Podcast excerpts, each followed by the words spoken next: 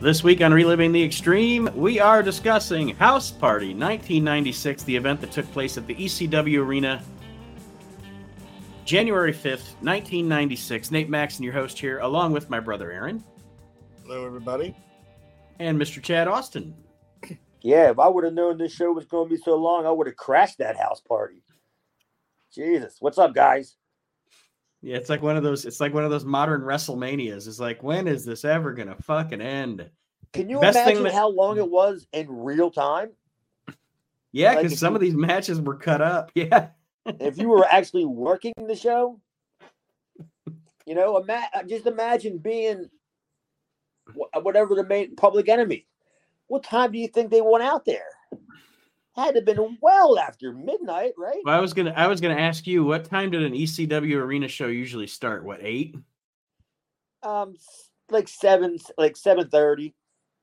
Okay, so yeah, mean, by the the- time Public Enemy got out there, it was probably close to midnight. It Yeah, had 'cause, to have like- been. Like you said, they they they clip matches. I'm sure there was an, I'm sure there was an intermission to sell shit. Of course. And you know they're not going to just rush match out after match out. It was going to be, you know, especially if there was plundering and they had to clean shit up. They had to like, you know, it was probably five, seven minutes in between each match, probably at least. But my God, man, that's why I asked you, are we going to do this in one show or not? Because I'm glad I wasn't on it. Because I would imagine how long I would have had to. I probably always just, if I worked earlier in that show, I probably would just threw my hands in the air and said, "Paul, you can just fucking mail me the check. I ain't. I'm not sticking around for, for you to cut checks at this this time of the night." I'm gonna. But it's like Nate. up. It's like Nate said. We're we're not gonna have to go blow for blow for the matches. And plus, how many notes can you have on like Hack Meyers versus Taz or Bubba versus Jimmy Del Rey? Oh, it's not like There, they were Yeah, barn and I was or anything. I was going to say there are sig- some significant things during this event that we will touch on as we go through it, but we open with Joey doing the intro. Bill Alfonso comes out, and this is this is good. This is good character development for Taz because Joey starts to argue and fight with Fonzie because Fonzie's, of course, being a overbearing asshole. How And great was Joey? How great was Joey here? Then Oh, Joey was amazing, and he Taz comes out and starts bullying Joey, and yeah, you're right. Joey was fantastic at being the you know when when when he's just out there with Fonzie, he's got a got set no problems. Yeah, but once Taz comes out, he's got ovaries, and it was perfect. I thought I thought it was great too because I'm like, dude, you know, Joey ain't scared of Foxy. He's all like whipping him around and shit, bullying him, and all, all of a sudden they hit Taz's generic WWE music. Yeah, that was great stuff, man. Joey was really good there. He was, and it's a it, it- yeah, he was afraid of Taz, but it was also like he was trying to be logical with the guy. You know what I mean? Like, like I like you, we're friends. I just don't understand why you're doing what you're doing, and, and why are you associating with this fucking asshole? You, you know, that type of thing. But it was, I would have loved to know what he was saying. It's probably exactly what he was saying. it was just real. Everybody did a really good job. Taz even did a good job out there. I think they all did, all did their job effect, effectively. I think. That's a hell of a way to open the show, right? yeah, and well, and then the the guy who seems to be at least early on. The guy who seems to be the one that was going to be designated to get dropped on his head a bunch by Taz, El Puerto Ricano, comes out. I think this is like the set. Why would you is go like- out there? Yeah, you're right. This is like the second or third time we've watched El Puerto Ricano and Taz, and Taz just uh, eviscerates this guy. But you're right. Like at this point, from a character standpoint, what a dumbass. Why would you even go out there? like if, if I if I was uh, if it was like real like real life situation, and I was El Puerto Ricano and I knew I was supposed to go out next, I would have walked out through the curtain, saw that Taz was still out there, and just threw my hands in the air and was like, "Nah, uh, I'm, I'm I'm I'm going back to the locker room, guys." Or they should have done his they, they should have done his character like they did with Piper and Johnny Rodz. Be like, I'm not fighting this guy anymore. I'm on his side now. Yeah, I'm his manager now. I'm his manager now. I'm gonna be with him. yeah, that El, poor El Puerto Ricano. He's now El Puerto Ricano. El Porto Recon.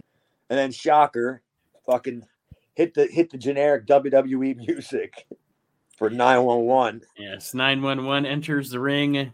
and then also do the Eliminators and Jason, and then Rey Mysterio. I didn't even know how to uh, write this all down. I didn't know if it was a match.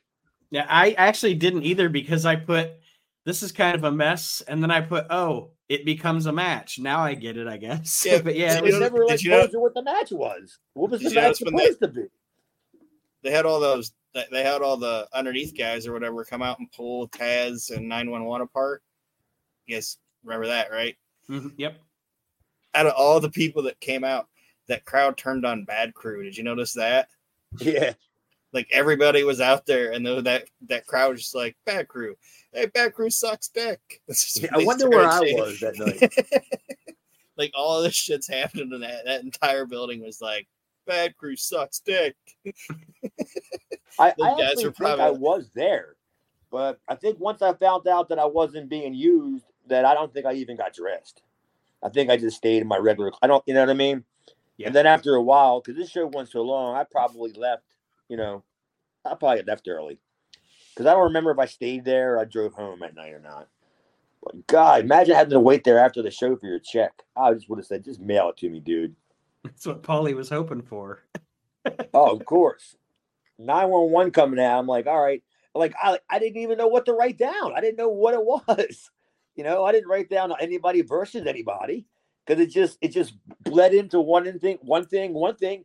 And then when when when Rey Rey comes out and I see him go for a cover, I'm like, what's the match? Oh, you know, who's he covered? I mean, why? as we figure out as it goes along, the match itself is 911 and Rey Mysterio versus the Eliminators. We think I think. that's I'm what it pretty turned sure. into, right? I don't know what was advertised, but this is what we got. Which wasn't a bad thing, I don't think. Now I actually like I like the it's it's it shows the the and we always talk about it, but it shows the mind of Paul Heyman about accentuating the po- or accentuating the positives and and get taking down the negatives. Putting Rey Mysterio with 911 is a great a great idea because Rey Mysterio can be in for if you're going to have a 10 minute match, he can be in for seven minutes of it and be exciting. And Probably 911 longer. can just be yeah, or 911 could just be there to lay, lay somebody out, you know. And and the ECW crowd likes 911 for as limited Yeah. as he as he is. But Rey would take the heat, put the heat on Rey so he can hot tag fucking Al, and you know what I mean? And then boom, take it home from there. Don't let him do too much. You know what I mean? Yeah, I was just listening to Todd's book. I'm almost done with it, but he, he was talking. It's funny because he brought this up in the in the book. He said 911 started do like was doing the choke slam shit, obviously, but um, got on this kick about how he wanted to start wrestling, and they were like, "That's a bad idea," and he's like, "I want to wrestle," and he said the minute that guy wanted to start wrestling, it just the bloom was off. It was just like, all right, Yeah, that's that's a true story. I was there for that. And then Paul, I remember Paul trying to convince him, you know, just stick to what we got, brother. You know what I mean? Like, I don't think he wanted to tell him, you know, mhm. that no, no, no, no. You, there's no chance you're wrestling, you know, because I think he eventually did. He does. I think eventually, and I think he got exposed. yeah, yeah, and then you know, and then they and then he winds up in WCW, jobbing to Lex Luger on Nitro, and that's pretty much it. Dude, this is Now he's just this was like everybody that, that didn't have a match, I think, was involved in this. Like not a real match. They just kept running people out, you know, and they just kept bleeding into one thing. One thing bled into another, and I, I, I just got confused. And Like I said, I didn't even know what to write down. By the end of it, I'm pretty sure Rey and 911 won what was the, supposed to be the tag team match, but then the Eliminators beat them up directly after the match, and then the Pit Bulls come out. So, like Chad said, it's it's a, it's a soup here. You have no idea what's was- going on. it was a terrible finish too. That finish was so stupid. I didn't even write it down. they they uh Rey got on 911 shoulders, so Saturn got on Kronus's shoulders, and they were like doing, doing like the chicken game or whatever, Yeah, chicken fight. chicken fight, and Rey suit Rey Hudakan Rana Saturn off of Kronus's shoulders, jumping off of 911. It was uh, it was so stupid. It's like why would why would the Eliminators do that? I guess right. It was just a stupid fucking finish. Taz attacks 911 like 27 times. It's like, what the Uh-huh. hell is going on? It's every time fucking 911 we get back up onto its feet, Taz would just beat him up again. Yeah. And just, What the just take him back out happening? again. And I, that's that's when we start to see like the, the chink in 911's armor, you know? Because once you can get to him, you know, he he can definitely get had. You just got to Mhm. get to him. And, and Taz was the perfect guy to do it. It looks it looks it's a great visual. Big ass Al and tiny ass Taz standing there. So yeah, I I, I thought it was just it, it was great for what it was, but I just didn't know what it was supposed to be. I, I would have just loved to seen the rundown sheet in the back, like you know how it was how it was put on the door, like how the match rundown was going to be. I wonder what Paul would have wrote. Just if he did anything.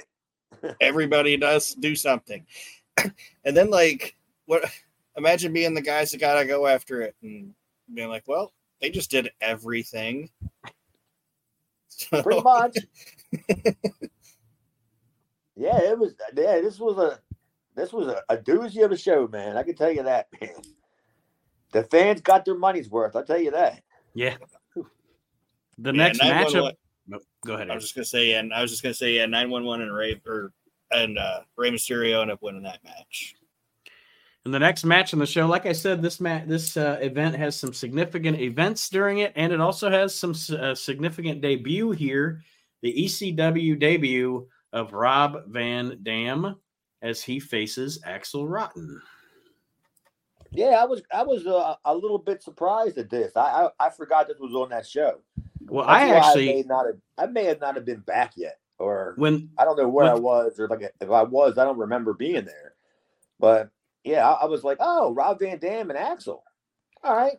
I, I was actually surprised too because I don't know why, but in my mind, for some reason, I mean, not too much later, but I did. I did guess I just forgot that RVD. Um, I guess I thought he came into ECW later in '96. I guess I didn't know it was like uh, didn't realize it was this early in the year that he Well, what's the what was the date of the show?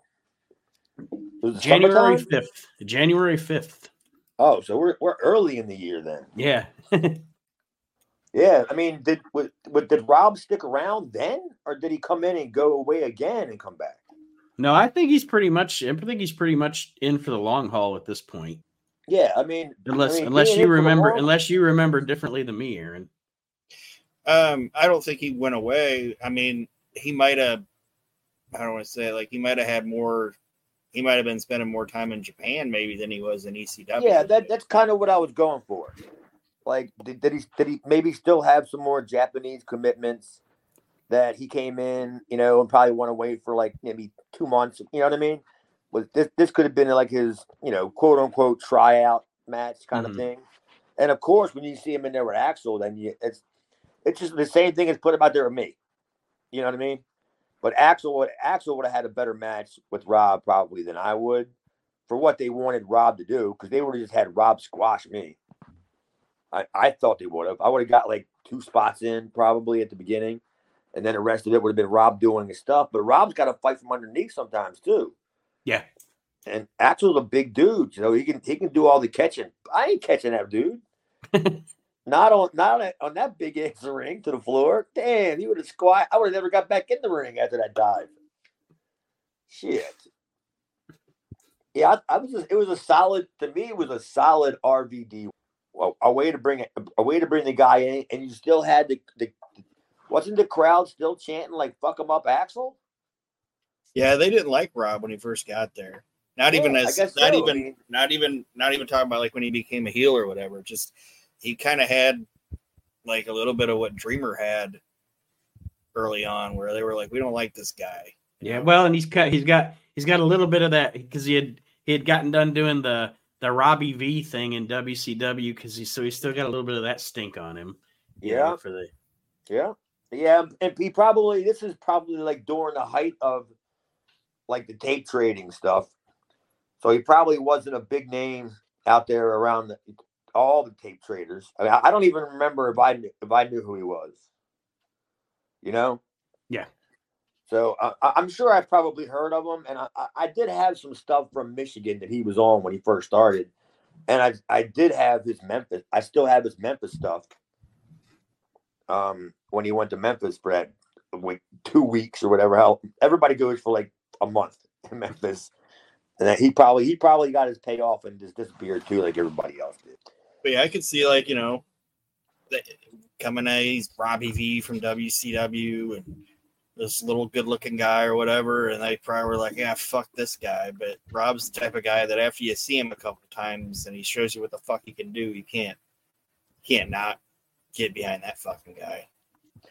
Yeah, and then probably once Meltzer got a hold, people were reading Meltzer, and they found out he was a big weed smoker, and that legend grew, and you know, then they, they gave him way more of a chance then, you know, Yeah. probably. But it was, Well, it was what it was. I mean, Axel did a, Axel did his job. He got his shit in, you know, did what he was supposed to do. Like I said, Axel was a way better uh, opponent for Rob at that time than if I would have been there and they would have booked Rob against me, because he definitely would have probably squashed me, and he wasn't going to do them dives on me. I, there's no chance he would do it. I would have got back in the ring. He would have still been out on the floor, even though he dove on me, because I wouldn't have called him. I would have accidentally pretended like my back hurt as he flew over top of me. Oh, oh shit! I threw the catch him. I don't know what happened there, Rob. Sorry. But yeah, RVD gets his first win in ECW over Axel Rotten. And then I our next getting into him then. Yeah. Yeah, toward the end, toward the end. Well, and like Aaron said, you watch that guy in the ring and you get you get to a point where it's like, okay, I can't deny this guy's fucking Yeah, And that, that was probably, I don't know how many times he had really seriously wrestled in the States besides WCW, but you, di- you weren't going to see what he could do there in WCW with the bare feet and, you know, and getting like two and a half minute matches. Yeah, Whenever three he minute match on worldwide or whatever. Yeah. So he didn't get a whole lot of TV time in WCW. I mean, did it even happen? Did it if it, if your match is on WCW syndicated TV, did it ever even happen? Yeah. It's like Robbie V versus Chick Donovan. Oh boy. Bobby Starr. yeah, I could see that happening.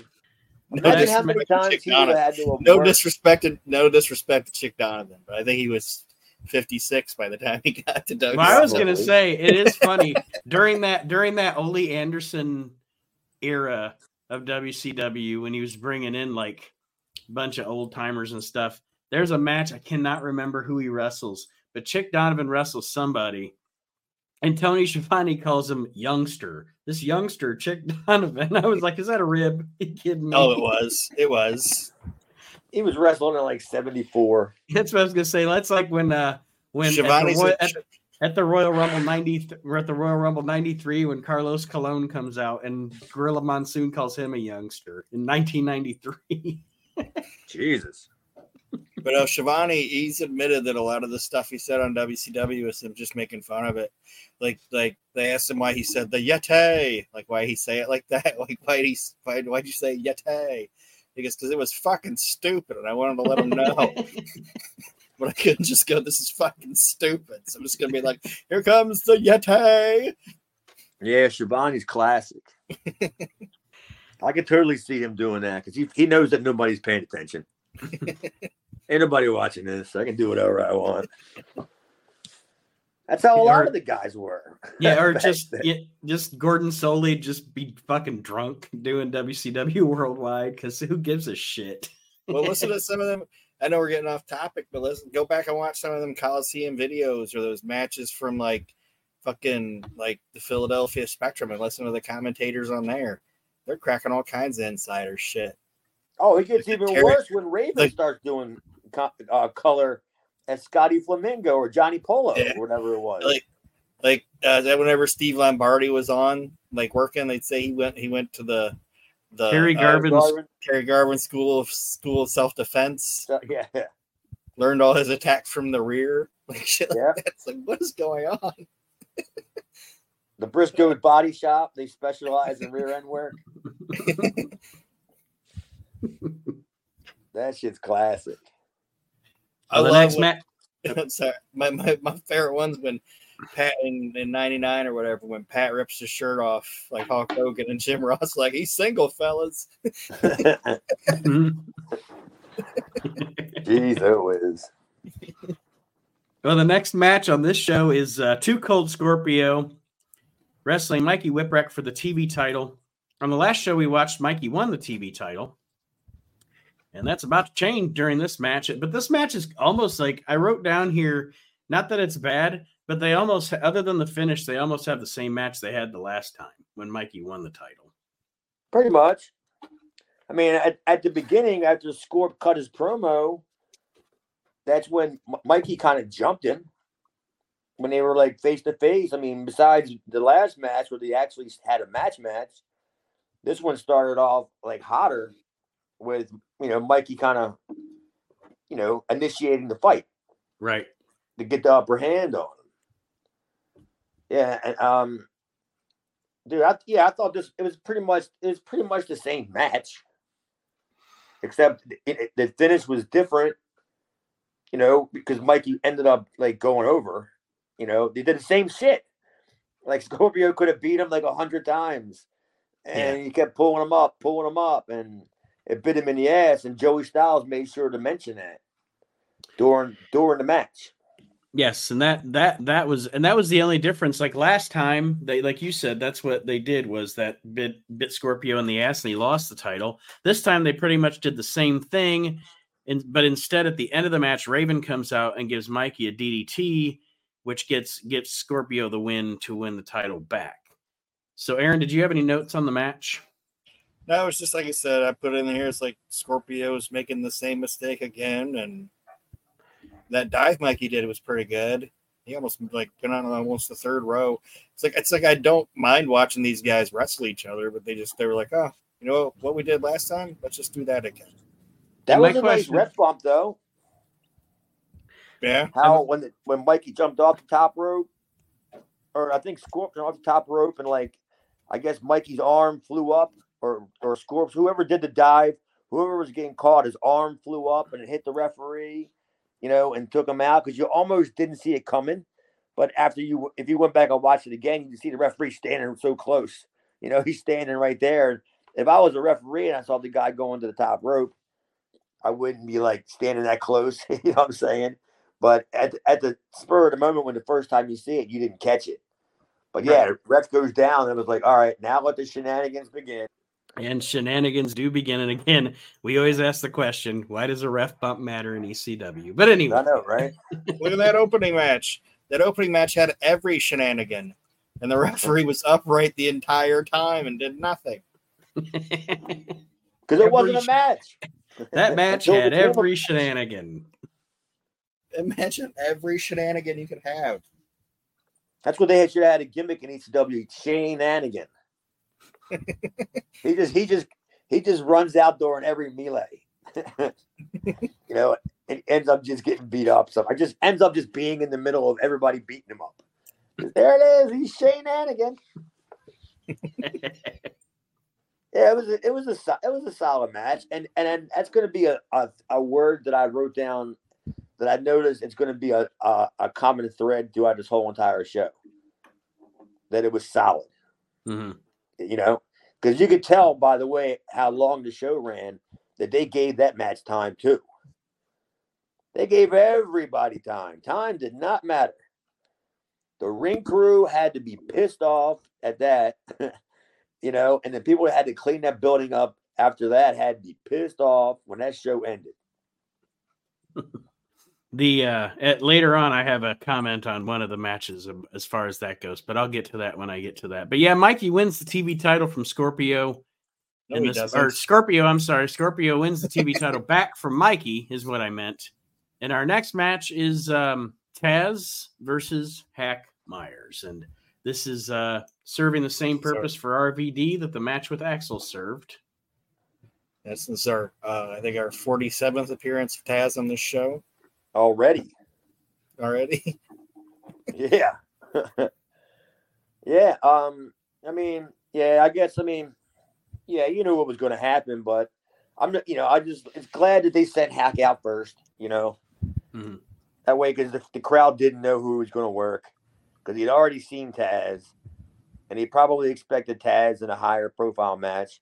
So he'd send Taz out. I mean, he sent Hack out to his normal fanfare of the Shaws, and everybody loved him.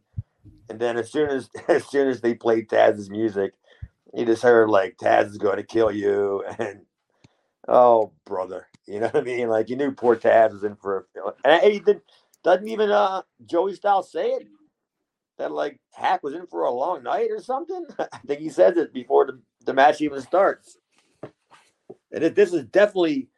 I wonder how long, how how much before this match was when I worked Taz, because this is the this is like the still at the beginning of the new Taz character, right? Yeah, the, we saw we kind of saw the debut of it on the last TV episode we watched. All right, so then, then I, I must have worked him the last probably that Friday night before that ECW house show.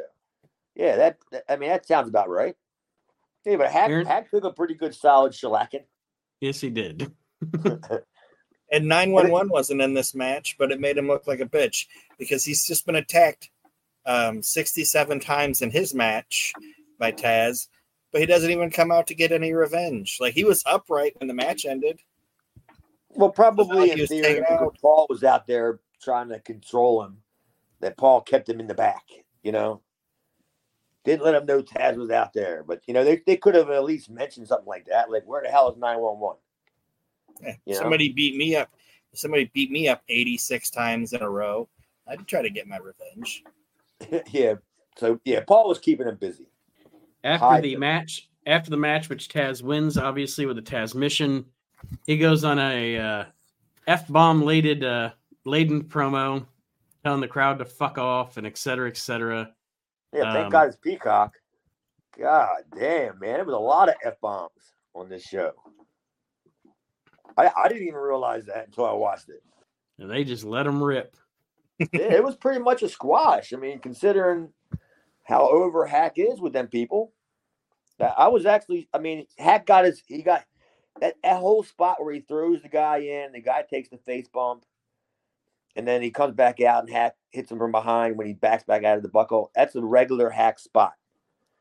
And then normally he would grab you while you're bent over and take you over to the ropes and climb to the top and jump down with the knees on, on like to the to the head. So you take a face bump. Well, Taz mm-hmm. wasn't taking it. He wasn't getting that far. He wasn't getting a chance to put Taz, you know what I mean, in that position. But just watching watching Taz throw Hack around, it was great. Hack was a good hand, man. Yep. But but it was pretty much a squash, except for that brief spot. And then when he ties him up, whatever that submission, whatever he got him in, I'm like, thank God that wasn't me either. Dude. I'm I'm glad I wasn't on this show, thank God. I would have been yep. Francine. I would have been 911. And then I would have got choked out by Taz probably on this show if I would have worked it. The uh, the next the office for me. The, the next thing we see on this show is uh the Dudleys headed to the ring in mass. Pretty much all the Dudleys headed to the ring. And then we see Jimmy Del Rey, who now has Mr. Hughes at his side. The big cat. Mr. Hughes is back. Mr. Hughes the is back. Cat. Oh, I have oh, a reason. reason. They have a reason, yeah. but it, it, it makes no sense like that he was with Jimmy Del Rey, but yeah, you're right. Like when yeah, it's like uh, well, that's weird. but uh, the Gigolo Jimmy Del Rey and the big cat. match is the Gigolo versus the Jiggler. It's Jimmy See, Red versus I, Bubba Dudley. Knew, now I know that I wasn't on this show or I wasn't there because I would have marked out for Jimmy Del Rey from when he was a jobber in like Florida and in Georgia and stuff. Because his his big his like he's the guy that I stole my backdrop from. Like he would always take crazy bumps off of backdrops. And like I'd never see him like take the same like especially a regular backdrop. Never saw him do it. He would always end up to the side. He'd flip some other kind of way, you know he'd land different. And then I, I stole that from him because I did the same thing. Like I was like, I'm not, I ain't taking a regular fucking backdrop, you know, especially at my size. Mm-hmm. Guys could like throw me really high, and I knew how to post and everything. So yeah, I stole I stole that whole backdrop spot from the Gigolo, I didn't steal I didn't steal the Gigolo moniker though. And they did him shitty in WCW too. Remember what they did with him? I don't know nothing. They totally changed him and made him Jimmy Graffiti, and he was like a graffiti artist. Oh, that's right. Because didn't he have like graffiti or like on his trunks? Well, he had like a almost like a public enemy type outfit, like big shirt, shorts. It's like uh, they cut his hair and his beard. It's like what the fuck. The whole good thing about him was that he was a sleazy scumball that thought he was the sexiest guy in the world. Like Long it's red great hair, gimmick. mustache. Yeah, and his fucking pubic chest hair. It's like this guy's perfect. You're just gonna ruin him. You're gonna cover up all that gloriness. all that Duh. gorgeousness. He's the WCW, everybody. the Yeti. I, I wonder, I wonder how many girls he really did get. You know, Really? I wonder what kind of what kind of girls he really did get. that that's Whether- even, that's even makes me wonder even more. I was gonna say What I've heard- Luther. What I've what I've heard is all the girls he got wasn't willingly, but Oh, that's right. I forgot about that. yeah, the date rape guy. yeah, a bunch of H bombs. H bomb Del Jimmy H bomb Del Rey. I can't believe somebody run with that gimmick. I heard a lot Smack of people ran from that gimmick. Yeah, he comes he comes out doing all his gigolo walking to the ring, and all the women just back away from the ring rail. they show they The show guard. they show they show him arriving at the arena in a panel van. yeah, and he, he- it's got a Playboy like a window on the side. It's like a Playboy bunny. He opens the side, the the, the, the side doors up, and it's all like fucking velvet hot, inside hot, of it. this is hot, the soundtrack. Hot, hot, hot blooded is playing from the. I was just gonna say the soundtrack to heavy metal. He's got like the chick airbrushed on the side of the van. And then you hear the click of the eight track go to the next track halfway through the song. It's just the heavy metal soundtrack. Dude, poor Jimmy Del Rey's taking a beat. Oh, he deserves it. Yeah, you know how like um well you never been there. Like if you get there earlier enough, there's enough people that are standing outside that they know where the boys park at. So they could they could they, they would like, you know, see you pulling in and they would start walking over that way, try to get a picture or an autograph, whatever. Can you just imagine that, that van, that van pulling up, and then you even got to know, like speculate. Oh, there's Jimmy Del Rey's van. It's all airbrushed on the side of it. One more minute midnight. Heavy Hot metal. blooded. Dude, that'd be the fucking best, man. got the fucking got the fucking curtains on the inside of the van. Fuck yeah, man. The the the, the, the back seat's already fucking turned into a bed. it's folded down already. There's porn on the TV. So he gets out of the van. He's like, "Who's ready to get sticky?" Yeah. That's He- he's, his he's coming out wearing his fucking gimmick. That's his shirt. it's just this, the H bomb in the back of it. Who's ready to get sticky? Damn, you could have had a whole other career in this business. They say Well, your they say your gimmick should just be a little bit of your personality turned up. Right? well, this had to have been this You're a what? panel van rapist. Deal with it. Go with it. according to Meltzer. Oh, Yeah, I mean, they, that, they really should have done something more with that fucking gimmick. oh. Imagine if he would have made it to WWE after that. He would have been like riding the van to the ring. As It's he pretty showed the WrestleMania wrestlers entrance. pulling up in their cars. here, comes, here comes the big conversion van pulling in, the running boards. Actual Oh, fuck hot yeah. blooded being played live. Oh, Jimmy Del Rey's appro- arriving to the show, the building right now. And the, and the reporters don't go over to the van and like say hi to him and get a word because they know he's going to be a while because he's in there putting on his wrestling trunks, lathering up, putting the baby oil on.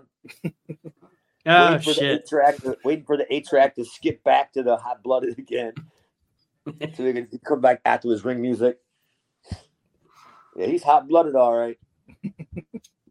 well, in this match, after Bubba defeats Del Rey with a DDT, which I think is the last time we're going to see Jimmy Del Rey in ECW. It is. No, it was definitely a favor, right? Yeah, Mr. Hughes. Mr. Hughes reveals why he's actually there, and he introduces the fact that, uh, and I put this out. He, Mr. Hughes had to be here because, in the grand scheme of ECW, Mr. Hughes is the guy that carries Shane Douglas's bags.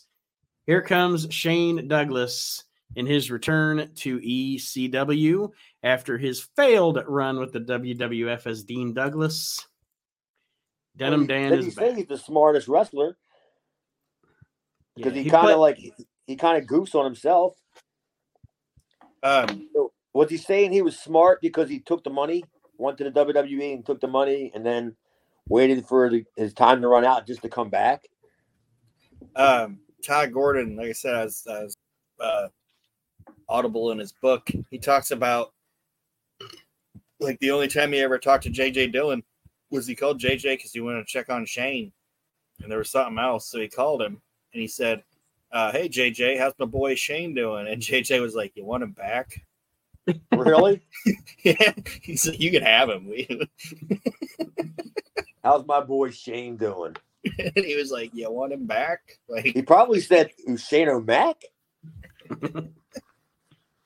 Which Shane? Who are you talking about? Yeah, I could totally see that. Because I mean, he was not over with the crowd when he came back. Like, yeah, this crowd was a very, it was very get himself anticlimactic.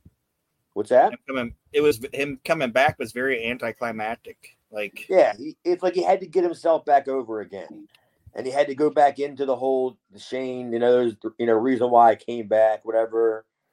That, He that wanted- stuff, like, What he wanted, what he wanted was he wanted the the Sabu pop, but he didn't get Oh. the Sabu pop. no, he wasn't, he no it's because. Sabu Sabu didn't go to WWE. He didn't leave him for the WWF.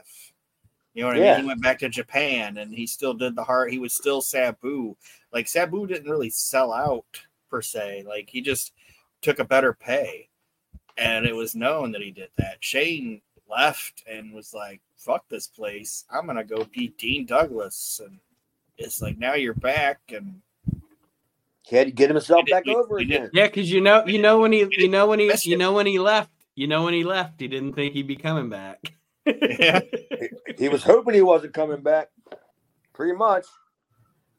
He was probably hoping that after his WWE ran was over, he was going to end up going to WCW like everybody else. But after he he wasn't there, what five months, six months? He was, uh, yeah, he was in the WWE. He he debuted. Excuse me. He debuted in the WWF in August of '95, and he is gone by December. So you have four months. Oh, geez, it whiz. That with, very little TV time. Basically, besides Yeah, I mean, the pr- vignettes, what pr- pretty much, pretty much what he did on TV was job to the Kliq. I mean, that, Yeah, honestly, like- that's pretty much what he did. and he shit on like and before he got there were the promos entertaining and everything yeah but he shit on everybody that was important in these other promotions before he got there.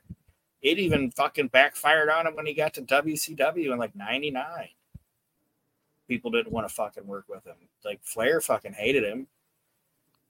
Like shane was like oh i was just working. He's like no you're a piece of shit. Pretty much. And then his career was never any good anywhere else anyway. Like nobody ever really pushed him anywhere. flair Even was like Dean uh, Douglas, he didn't really get pushed in the ring. I think flair said like shane's most successful run was at target or some shit like that Yeah, being a manager. but that was all a shoot. Yeah. You know that, right?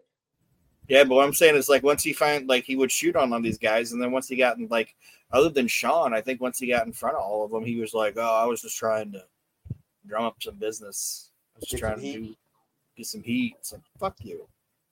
It's not like I was that. It's not like Shawn Michaels or Ric Flair were ever gonna go there and work anyway. So it's like what the fuck.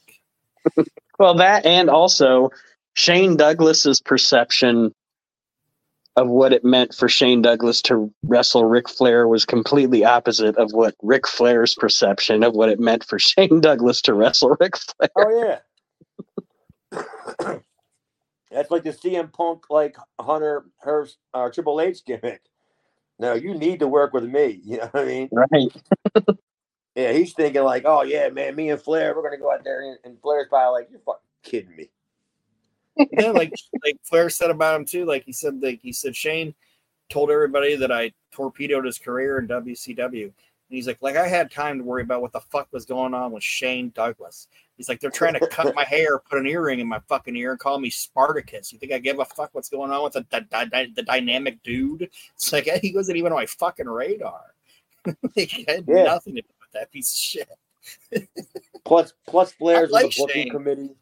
Yeah, and I like Shane. Like I'm a fan of him, but he just he did himself no favors with that, in my opinion. Well, he should have known that. I mean, Shane's not stupid. You know, you figure once he left ECW after all the shit that he said, that nothing was probably going to work out for him anywhere else because of all the heat that he had gotten, right? You figured he would have he would have carried that around with him and knew that he was pretty much going to be doomed, you know, anywhere that he went. So he went to work for Target or Walmart reinvented himself. the greeter, Shane Douglas. he could have Well, walked yes. out checking ticket stubs with a flashlight. This is this is this is- like I said, this is Shane's return to ECW. He pretty much gives the franchises back, and like we said, wasn't as over with the crowd as he anticipated that it would. The next thing we have is a segment. I also didn't like the fact that he smacked Bubba and seven of the Dudleys just stood there and watched it. Yeah. What were they going to do? Chubby's still eating. Sign guy had that big ass sheet with spray. You know what I mean? What were they going to do anyway? All the dumb Dudleys. They made fun of Bubba. You know, I mean, Bubba was still green at the time. So well, You know, he basically went out there and just fucking jobbed them out by saying, "You guys are going to do. All you guys aren't going to do anything to me." You got like five guys out here, and you guys still ain't going to do anything to me. So yeah, he pretty much jobbed them out. Poor Bubba. Joey Joey Styles now is in the ring with Stevie Richards and the Blue Meanie. Um, this is one of this is one of those face, famous segments in ECW history. I didn't. I didn't remember this. Like I didn't see this. I didn't see this coming. I didn't see I didn't see it coming. I mean, once it got to it, I knew what it was, but but also to be perfectly honest with you, a lot of what Stevie Richards does, not Blue Meanie. I do like Blue Meanie, but a lot of what Stevie does has go away heat with me. Yeah, So- me too. Um, I I didn't remember that that he was even really a part of this whole thing. But uh, Aaron, if you unless you want to recap the the interview, we'll get to the important part. was just Stevie talking about um, making out with Missy Hyatt, and now he's like a sex stud and all this. Like I think he wanted to named Studley Stevie Richards, and I actually like Stevie, but um, then he tries to kiss Beulah, but Beulah won't kiss him, and he's like, "Oh, what is it? Because you're Ravens girl." And um, I'll let you take it from there. Yeah, right. Right here is where I knew where the angle was going. Yeah. Like like I said, I didn't see. I didn't remember the angle. Like I said, I must not have been there. I don't know. But right right here is where I knew the angle was going because I, I had the TV from getting TV from there. But I'm Yeah, like, plus the- oh, this is the angle. This is it. Plus, I a lot of the that it was footage, the- a lot of the footage they show, they clip out like him talking about making out with Missy and everything. Like when they show the footage of it, it just moves into like, "What are you won't kiss because you're Ravens girl?" Like they cut out that first half of Stevie getting his, trying to get his shit over. You know, You know what's funny is um I upstairs in, the bedroom in the place I'm staying, the one of the boxes that I walk by all the time because I had all my DVDs sent over to me from Jess, and she pretty much put like all my DVDs like had to took them off the shelves, and you know, and I walk by and the, and right there on the top of the boxes, on one of the boxes that's open, it's all my ECW stuff. So I might have to pull that pull that back out and see like what they really cut out of that, you know, if they did anything more to it. Because Mhm. it seemed like it did kind of like it kind of went pretty quick. And I remember it being longer than that, you know. Well, But this was what? This was the Beulah announcing the pregnancy gimmick. Yes, and it's the the the way that this is done to me, I will say to this day, is one of the most perfect things ever in ECW history because you have you have built we've built this story with Raven, Tommy, and Beulah. Like Aaron said, Stevie's being a fucking creeper trying to get Beulah to to to sleep with him or kiss him, and he says she says I can't, and he says why you're Ravens because you're Ravens girl, and she says no I'm pregnant. And then crowd, crowd loved that. They didn't see and that then, coming. and then, in what is totally missing from pro wrestling today, Raven just shows up in the ring. If this was Out nowhere. 2000, if if this was 2023, Raven's music would have hit, and he would have Yep. come to the ring. But His no, all pyro sudden- went off. yeah, Raven is in the ring, and he's pissed Dude, at how her. fast did he hit the ring? Oh, quick as shit! Like it was perfect. Like it's like this is, and that's what I say. This is great because you're. It's like you're living in the moment with these fucking people, you know. And Like was Raven just take just just theoretically saying this was kind of real? Was Raven kind of like walking around in the back and just kind of like happened to catch it on the monitor? You know what I mean? yeah, or or or you could even go with the premise of since these are his cronies or whatever, he's standing at the gorilla position or whatever you want to call it in ECW, watching his cronies out in the ring. Yeah, You he know. didn't know that it was going to go awry like this. Cause he Yeah, he's like, I didn't know this. I didn't know. I didn't know this was going like this. Fuck. Good lord. Yeah, he was out there pretty goddamn quick. And then it's all it's also great He's like, oh, Raven, oh shit, I don't want you to get fat again. Like, Raven Lam- Jesus. Raven Lam- Raven Lambastes um Beulah, but then she says it's not yours, and then the the perf it's perfect. His his his initial thing is just to turn around and clock fucking Stevie. Yeah, And then she's like- he, hit, he hit Stevie as fast as he hit the ring. Like he didn't even get a chance to sell it. You know, he just like boom, he automatically just assumed that it was poor Stevie. And he, he just like started just wearing him out, you know, and then you know, and then you should know, have had they should have had Meanie be like, what, nobody believes it could be mine? yeah, pretty much. I, I don't know why Raven didn't do that any too. Especially when he said it's not yours. Why didn't he why didn't he go after Meanie? Because you know what I mean? Because apparently now that Raven's insinuating that she's a floozy, she'll sleep with anybody. But right about here is where I wrote down that I jinxed myself. Because I'm thinking, oh my God, I'm like, I don't know how much how long I'm into this show, and there's somebody that I haven't seen yet. And as soon as I wrote down, I just jinxed myself. yes, Here he because of comes, course Mr. because Save of course Day. the big reveal is that the baby belongs to Tommy Dreamer, and here comes Tommy Dreamer to grace us with his presence. Yes. The biggest heel in ECW, Tommy Dreamer. Yep. Yeah, now he's fucking because he's fucking Fran um Beulah. Yeah. Everybody wants to bang her. Raven's now assuming everybody's banging her. Everybody but Tommy. That that was back in the they had that heat back when they were in Camp Lejeune together. Well, that's a good thing. dude, she, I, I literally wrote that down. I just jinxed myself.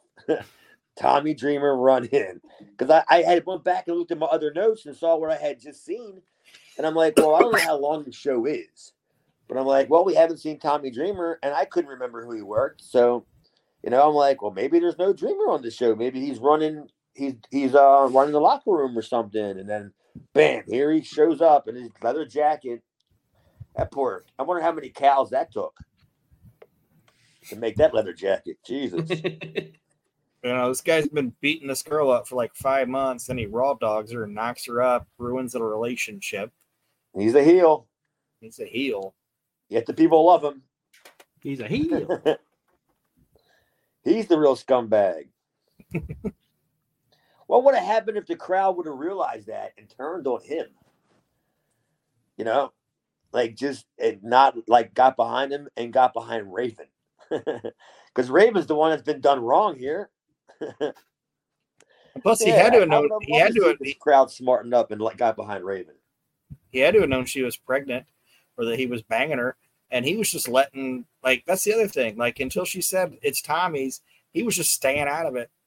Like he was just gonna let Stevie try to like force himself onto force himself onto Beulah. He's just stand. It's like ah, I'll just stand by and let this guy try to force himself on this girl I've impregnated. Once he got out, outed, he was like, "Oh shit, I better do something now, or I'm gonna look like a I'm gonna look like a creep." I, I, I just love the fact that he didn't go after Meanie. Now that, now that we talked about that, that's hilarious. The fact that he would not insinuate that Beulah is so much of a whore that that Meanie couldn't have fucked her. and she's obviously a chubby chaser. She's with Tommy. Yeah, but they're they're a couple in real life. I wonder what the she's looking like nowadays.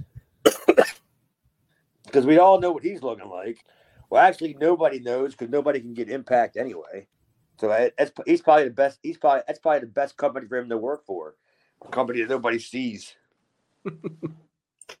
yeah, he's got he's got to be a. To, well, dude, Im, dude even Im, impact today that that um Bubba made a comment about they were talking about mopeds, and he said me and Tommy ought to ride together on mopeds and then call us the McGuire twins. so you know, you ever seen that picture of the McGuire twins? Oh yeah, yeah. So you know how big Tommy is, and Bu- who Bubba, who's in shape now. If Bubba's saying it, then you know Tommy's fucking got to be fat and out of shape. Er, out of shape. Er, yeah. but yeah, that's that's it, folks. We that that's a little uh, big big moment in ECW history with the the uh, Beulah being pregnant with Tommy Dreamer's baby, and we know we're going to get a lot more story of the out of this over the weeks and months to come. At least nine months of it. Up next was a match I expected to like, but actually wasn't.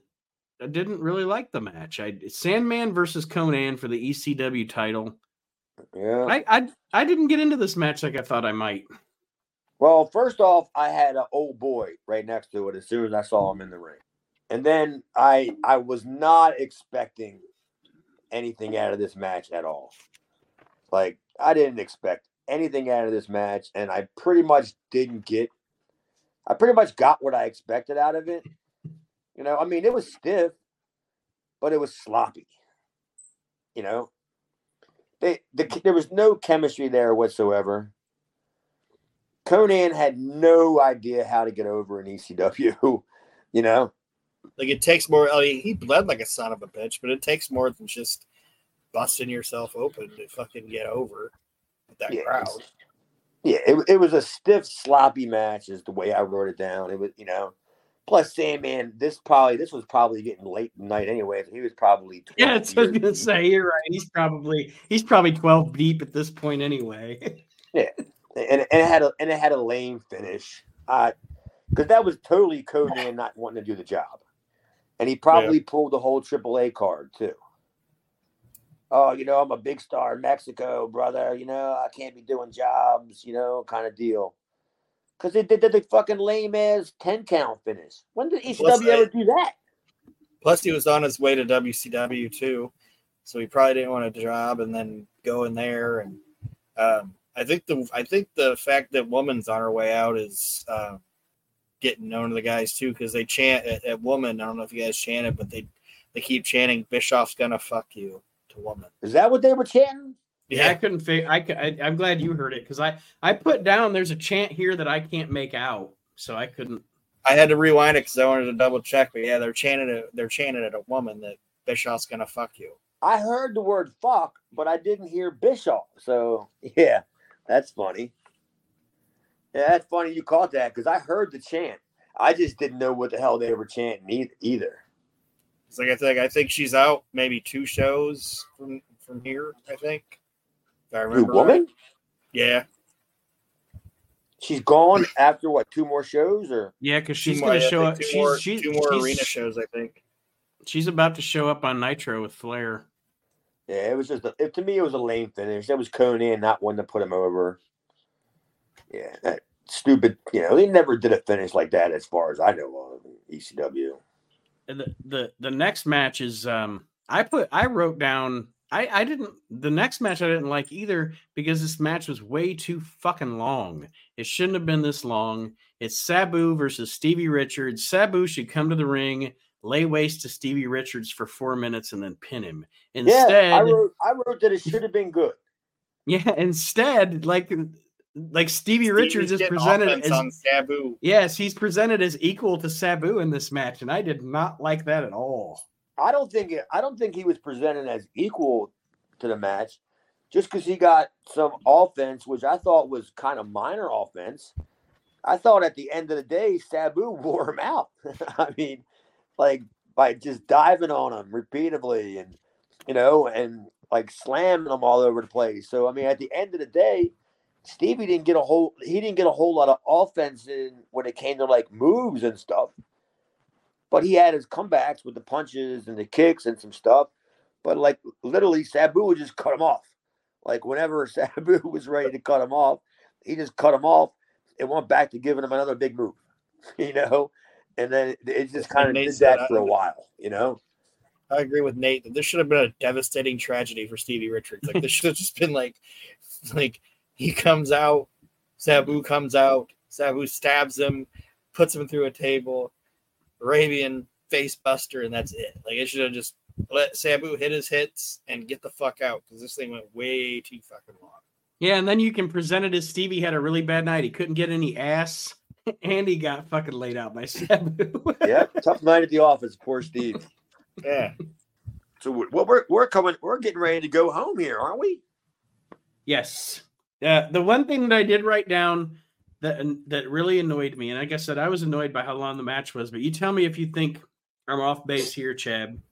The one that really got me was I don't understand why. Okay, because because one of Sabu's signatures is putting a motherfucker through a table, and I don't understand why when they were mapping this match out, they had Sabu put Stevie through a table and Stevie still came back.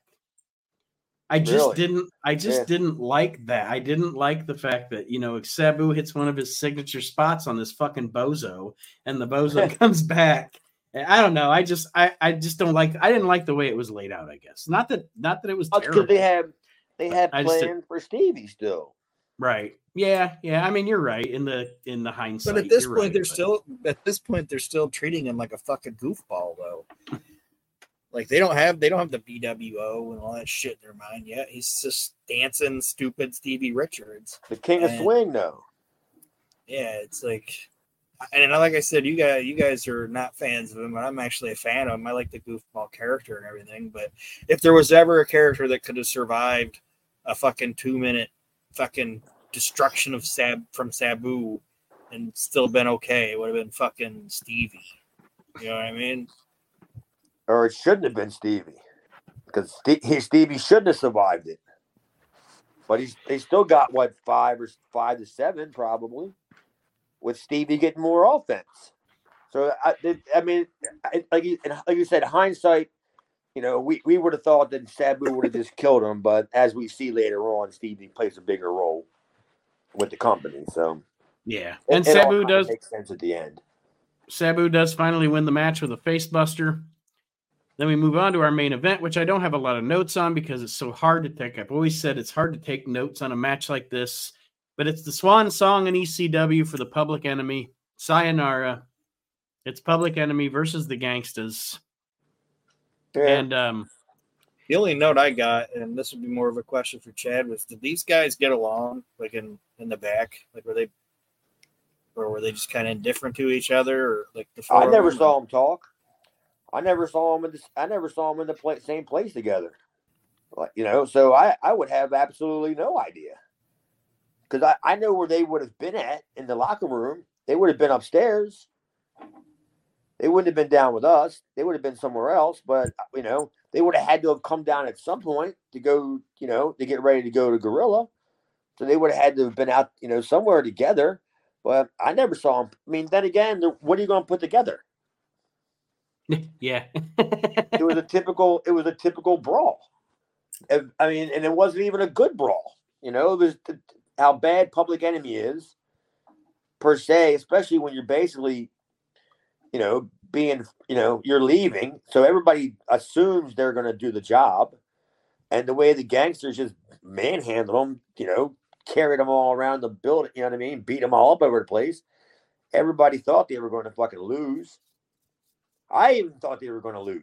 Honestly, I just figured I that's the don't- way the business goes. I, I don't know why they didn't lose. That's actually in my notes. I'm like, Probably why would because you? everybody assumed that they were going to lose. Yeah, just to do a swerve, I guess. Yeah, I guess think you're they right. But thought- yeah, just I think I think they I think honestly too. I think Paul and Todd probably thought they were going to be back.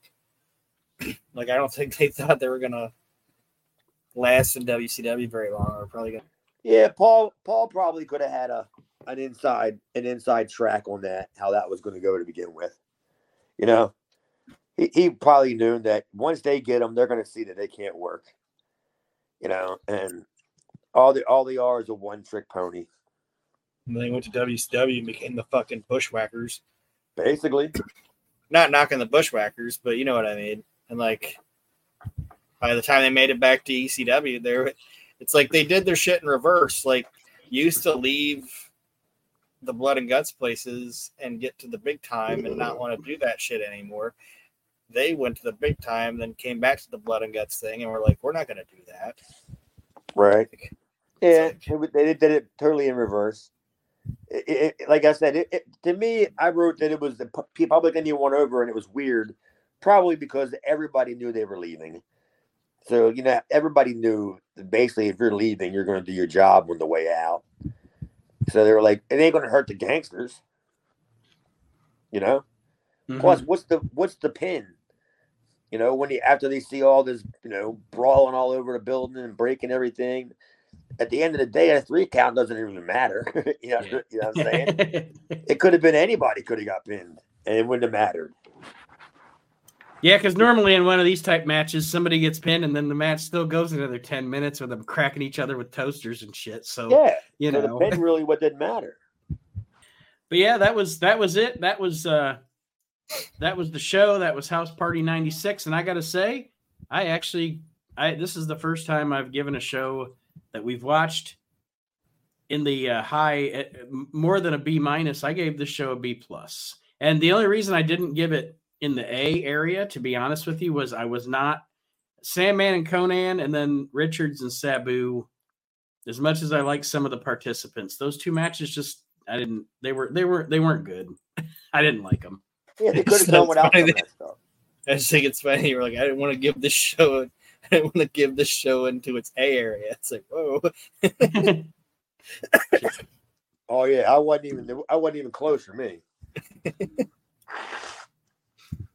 Aaron, what But did I you am give it? I am stepping I am stepping into the B minus area though. I bet you this show was a lot better live than it was on TV. You know, it had to have been. to keep them people there as long as they kept them there that night, you know, for that to me it was a shitty payoff. You know, Public Enemy asking all the guys to come back to the, from the locker room to have one last dance. Yeah. Scream, scream gay. Uh, what do you want to? What did anybody come out? Here comes Bob Artese. It's Bob Artese and Bad Crew. and Rocky Ortiz. Yeah, and then they went. They went to the. They went to the traditional Public Enemy video with the bad generic music, and you know, just showed all their all their highlights and all, and you know, basically, yeah. To me, it was it, a B minus, C plus. To me, was you know, it was that that would be the best I could give it, which isn't bad at all. Mhm. You know, I it, it had to have been better live. I'm just saying because you know you could tell how how they had to edit it down to almost three hours just for Peacock. Right. You know, it was still two hours and over two and a half hours. So they had it had to have been a five hour show that they just cut down all the intro a lot of the intros and all that stuff for editing. So dude, that crowd had to been worn out, man. What a It's like long show. we've been here for five hours, and Rocco Rock wants us to dance with him. Dance with him? What? Why don't we all just go hang out in Jimmy Del Ray's van? Slow ride. Why do I want to hang out with you, Rocco? There's a party going on out in the parking lot. Aaron, what did you grade this show?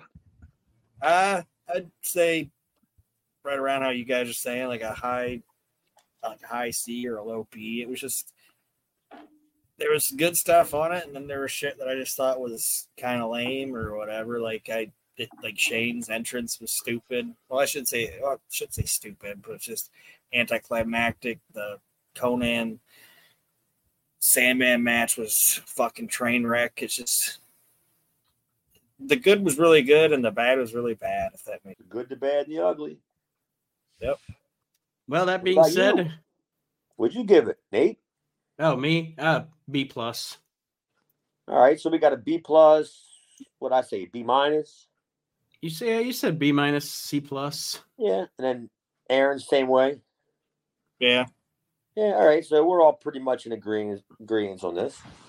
Um, but it's like we like we said before we got into the year 1996, and now that we're into the year 1996, we're gonna see a lot less bad and a lot more good as we I go so. through the next the next year of ECW. A lot more Um, bad crew or a lot less bad crew. a lot less bad crew and a lot more good stuff. probably the We're worst stuff. see- that- probably probably the bad crew as long as they're running spot shows in in Pennsylvania. I can tell you probably that. the worst probably the worst stuff coming up in watching 96 is going to be how many times we have to put up with emo tommy dreamer oh yeah, pretty much.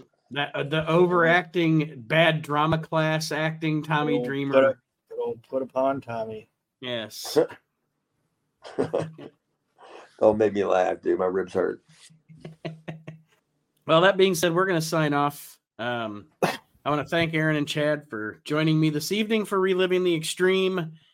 Do check us out on patreon at patreon.com backslash reliving the extreme. And i am actually working as we speak. I'm doing like the the past four or five episodes first but i am working on getting the audio of these episodes and then eventually i'll go back and do all of them. Anyway long story short i'm also working on getting us on youtube. Our shows up on youtube as well so because we are not we don't have we don't have a presence on on youtube and i think that would be that's going to be a good thing too for those of you that would rather you know what, listen to the show on youtube. Stay on the lookout for that. Aaron chad thank you for joining me. Yep, no problem, guys. and we'll see everybody next week on a reliving the extreme. Have a great week everybody